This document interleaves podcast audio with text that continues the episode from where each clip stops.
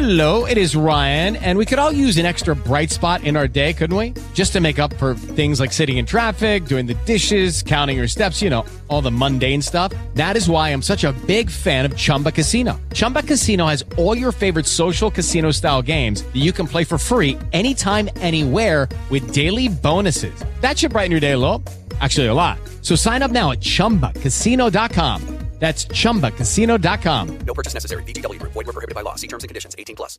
With Lucky Land slots, you can get lucky just about anywhere. Dearly beloved, we are gathered here today to. Has anyone seen the bride and groom? Sorry, sorry, we're here. We were getting lucky in the limo and we lost track of time. No, Lucky Land Casino, with cash prizes that add up quicker than a guest registry. In that case, I pronounce you lucky. Play for free at LuckyLandSlots.com. Daily bonuses are waiting. No purchase necessary. Void where prohibited by law. 18 plus. Terms and conditions apply. See website for details. Paolo, ma secondo te posso scrivere un romanzo con lo smartphone?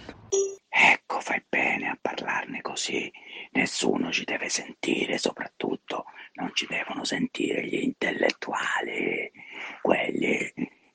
vogliono sempre pensarti con il telefonino spento a leggere dei libri complicatissimi di filologia romanza o di agricoltura finnica.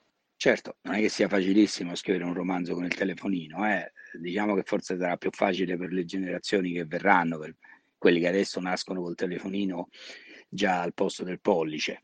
Mm, però, però secondo me si può fare una cosa importantissima col telefonino, si possono prendere appunti, appunti anche lunghi, appunti anche decisivi nelle note. Eh, una cosa, per esempio, che, che, è bello fare, che gli scrittori hanno sempre fatto, è stato quello di scrivere le cose che venivano in mente o che vengono in mente su qualunque supporto che, che, che si trovava, persino sulla tovaglia di carta di un'osteria, con, con la penna, quando c'era, quando c'era la penna, quando si usava la penna, c'era Umberto Eco, per esempio, che una delle sue rubriche più famose sull'Espresso la, l'aveva chiamata la bustina di Minerva, perché erano quelle idee, quei concetti e magari anche quelle piccole frasi che scriveva sullo spazio di una, di una, bustina di fiammiferi che all'epoca si chiamavano Minerva. Avete presente una piccola bustina di fiammiferi dove puoi annotare qualche idea.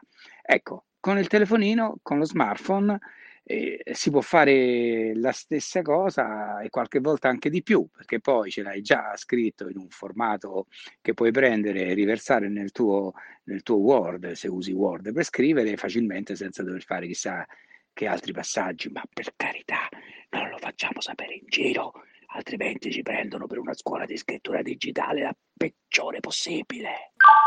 Luigi, esistono app che ti aiutano nella stesura di un romanzo? Nella scrittura di romanzi e di racconti oggi si usa per lo più carta, penna e Word.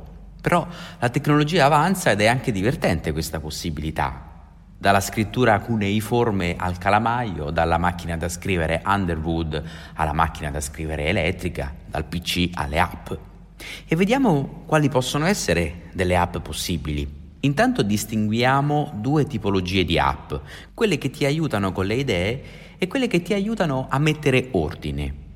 Un'app che lavora sulla produzione di nuove idee è StoryDice, è un'app di dadi virtuali. Tu lanci i dadi scuotendo l'iPhone e sulle facce dei dadi ci sono simboli archetipici e questi simboli associati casualmente hanno proprio la funzione di stimolare l'inizio di una storia e non solo. Infatti puoi pure provare a lanciare i dadi quando sei bloccato su una storia che stai scrivendo. Un'app invece che lavora sull'ordine del materiale e che sto personalmente testando è Novelist, un'app che ti aiuta a organizzare, pianificare, ordinare le scene che stai scrivendo. Ci vuole dimestichezza per scrivere tutto lì dentro, un semplice Word è certamente più facile, però ti dà una spinta soprattutto perché ti mappa i personaggi nelle scene e quindi se vuoi sapere l'antagonista in quali e quante scene è presente lo puoi sapere velocemente. Non ho capito subito come esportare il romanzo fuori dall'app. Gli smanettoni sanno come collegare Novelist al backup di Google Drive nel Macintosh che sta sul router nell'armadio rack di nonno. Ma naturalmente queste app non fanno che replicare sul digitale tutto quello che è analogico, dai dati con i segni alla famosa lavagna con i post-it che usano scrittori e sceneggiatori.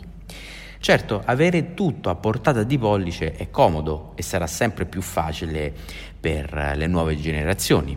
Comunque, app o non app, tutto quello che ti spinge a scrivere è utile, se scrivere è quello che ti piace fare. Luigi, lo scrittore è un pellegrino? Mm, vediamo.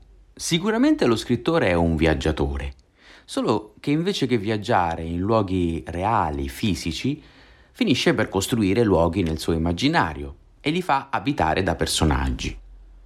Proseguendo questa metafora del viaggio, possiamo dire che ci sono due grandi estremi.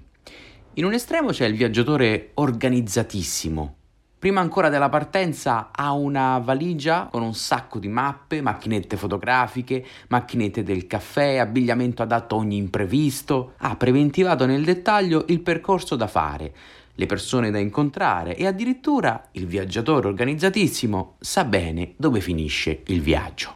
Ecco, potremmo definirlo un viaggiatore alpitour. Per esempio, uno scrittore Alpitour è sicuramente Dan Brown, lo scrittore del Codice da Vinci. Infatti lui, in una masterclass che ho avuto la fortuna di frequentare, dice che il lavoro di organizzazione preventiva è fondamentale. Per esempio, devi fare veramente i sopralluoghi se vuoi scrivere di certi posti e questa ultima annotazione fa dello scrittore Alpitour anche un viaggiatore nel vero senso del termine.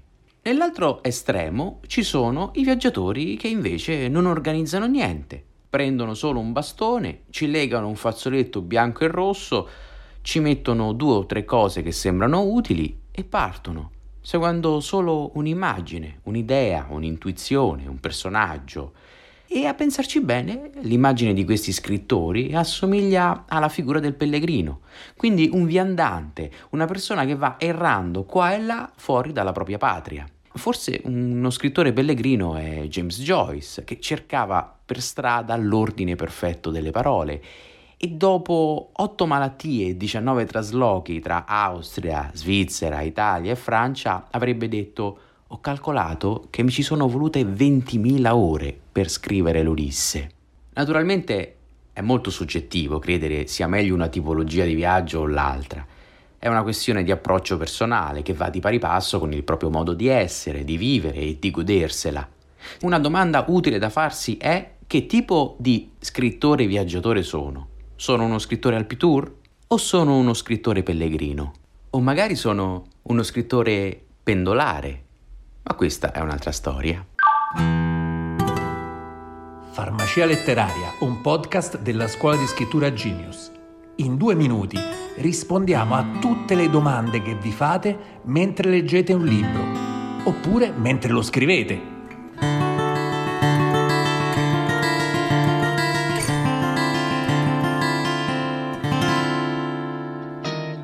Radio Genius. Se ti piace, metti mi piace.